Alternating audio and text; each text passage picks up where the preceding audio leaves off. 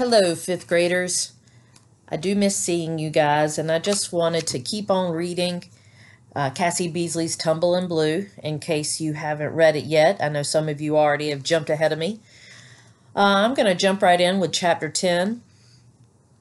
Blue finally managed to get his hands on the old fashioned wall phone in the kitchen when Ma Myrtle summoned the Montgomerys out onto the porch that afternoon.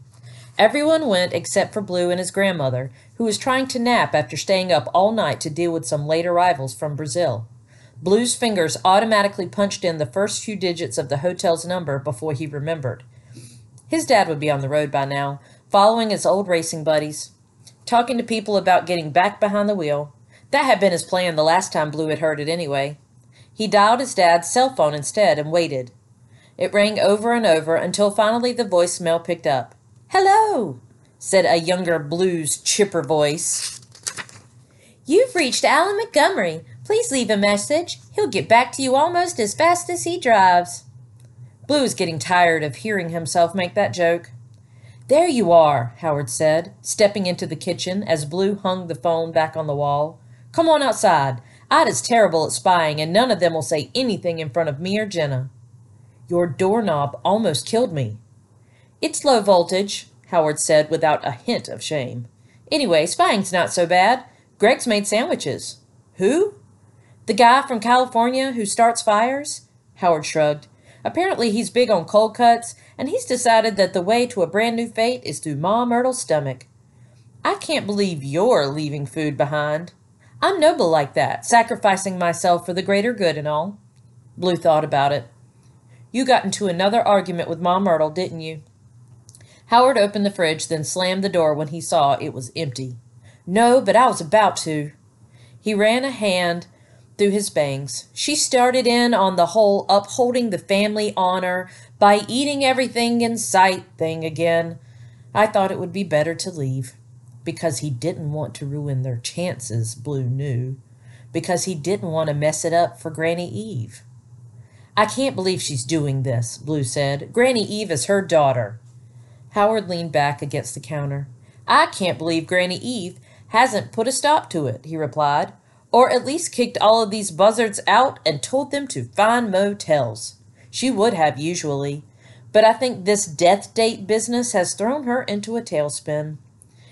He made a vague, twirling gesture with one hand. She seems okay, Blue said. Mostly. Yeah, but she's Granny Eve. Howard frowned at a fridge magnet from Flat's restaurant. She's supposed to be more than okay.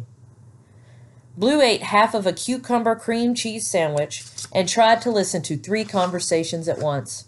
Some of the relatives had crammed themselves around Ma Myrtle's spot on the porch swing. The others were left to stew around the edges and plot. As soon as people realized who Blue was, he turned invisible. That's the loser boy, they whispered. Don't worry about him. One of the Brazilian cousins had helped him get to the sandwich tree, and Ernestine, the college girl with electrical problems, had waved at him before she went back to strumming a ukulele at Ma Myrtle's feet. Blue added those two to his very short mental list of Montgomerys who weren't terrible and decided not to eavesdrop on them.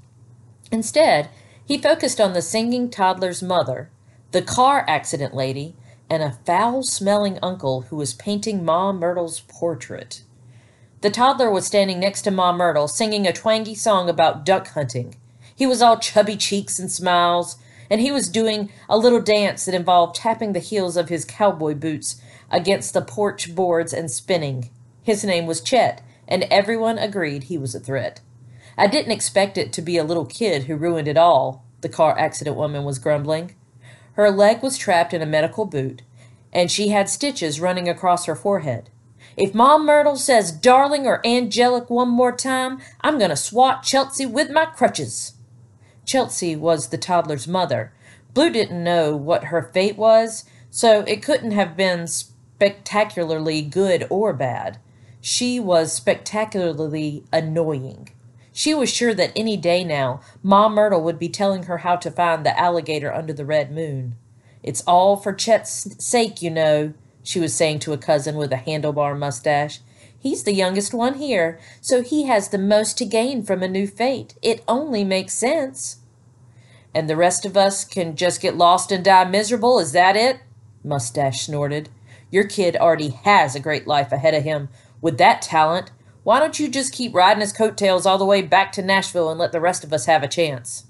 Exactly what I was thinking, said a thin woman with an accent Blue didn't recognize. Cousin Chelsea sniffed and tried to flip her poofy hair over her shoulder disdainly, but she'd applied so much hairspray that her hairdo only crunched at the impact. Excuse me, she said. She flounced off and started shoving and jostling her way through the crowd around Ma Myrtle. Good riddance, said Mustache. She's a ha- she's a harpy, the stinky painter muttered. He had moved his easel to the porch steps. The stench was his curse. Painting was just a hobby he was hoping would be enough to win Ma Myrtle over. Like the fire starter with his trays of sandwiches and Ernestine with her ukulele. Blue had eaten the last bite of cucumber cream cheese, but he didn't like he didn't feel like fighting his way across the porch to get another one. Besides, listening to the bitter words and angry mutters all around him had ruined his appetite.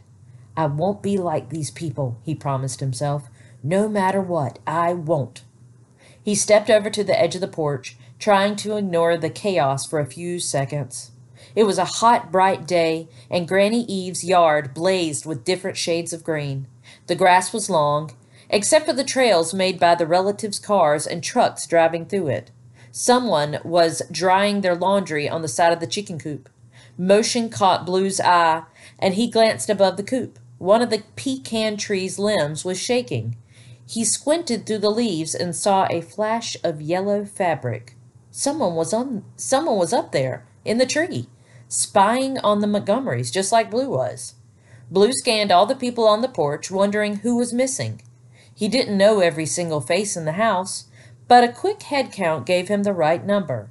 So it was someone who'd just gotten here. Or a new suspicion gnawed at Blue. He stared as hard as he could up into the tree, but all he saw was that scrap of yellow and the edge of a shoe. Smart people, thought Blue. Stay away when you tell them you're cursed. Normal people think you've lost your marbles. The alligator carved onto the column nearest him seemed to be smiling through its crooked teeth. Normal doesn't belong, it reminded Blue. Not in this place. Thank you guys for listening. I'm going to have a question posted to go with it. Tell me what you think, and uh, I'll post chapter 11 soon. Bye.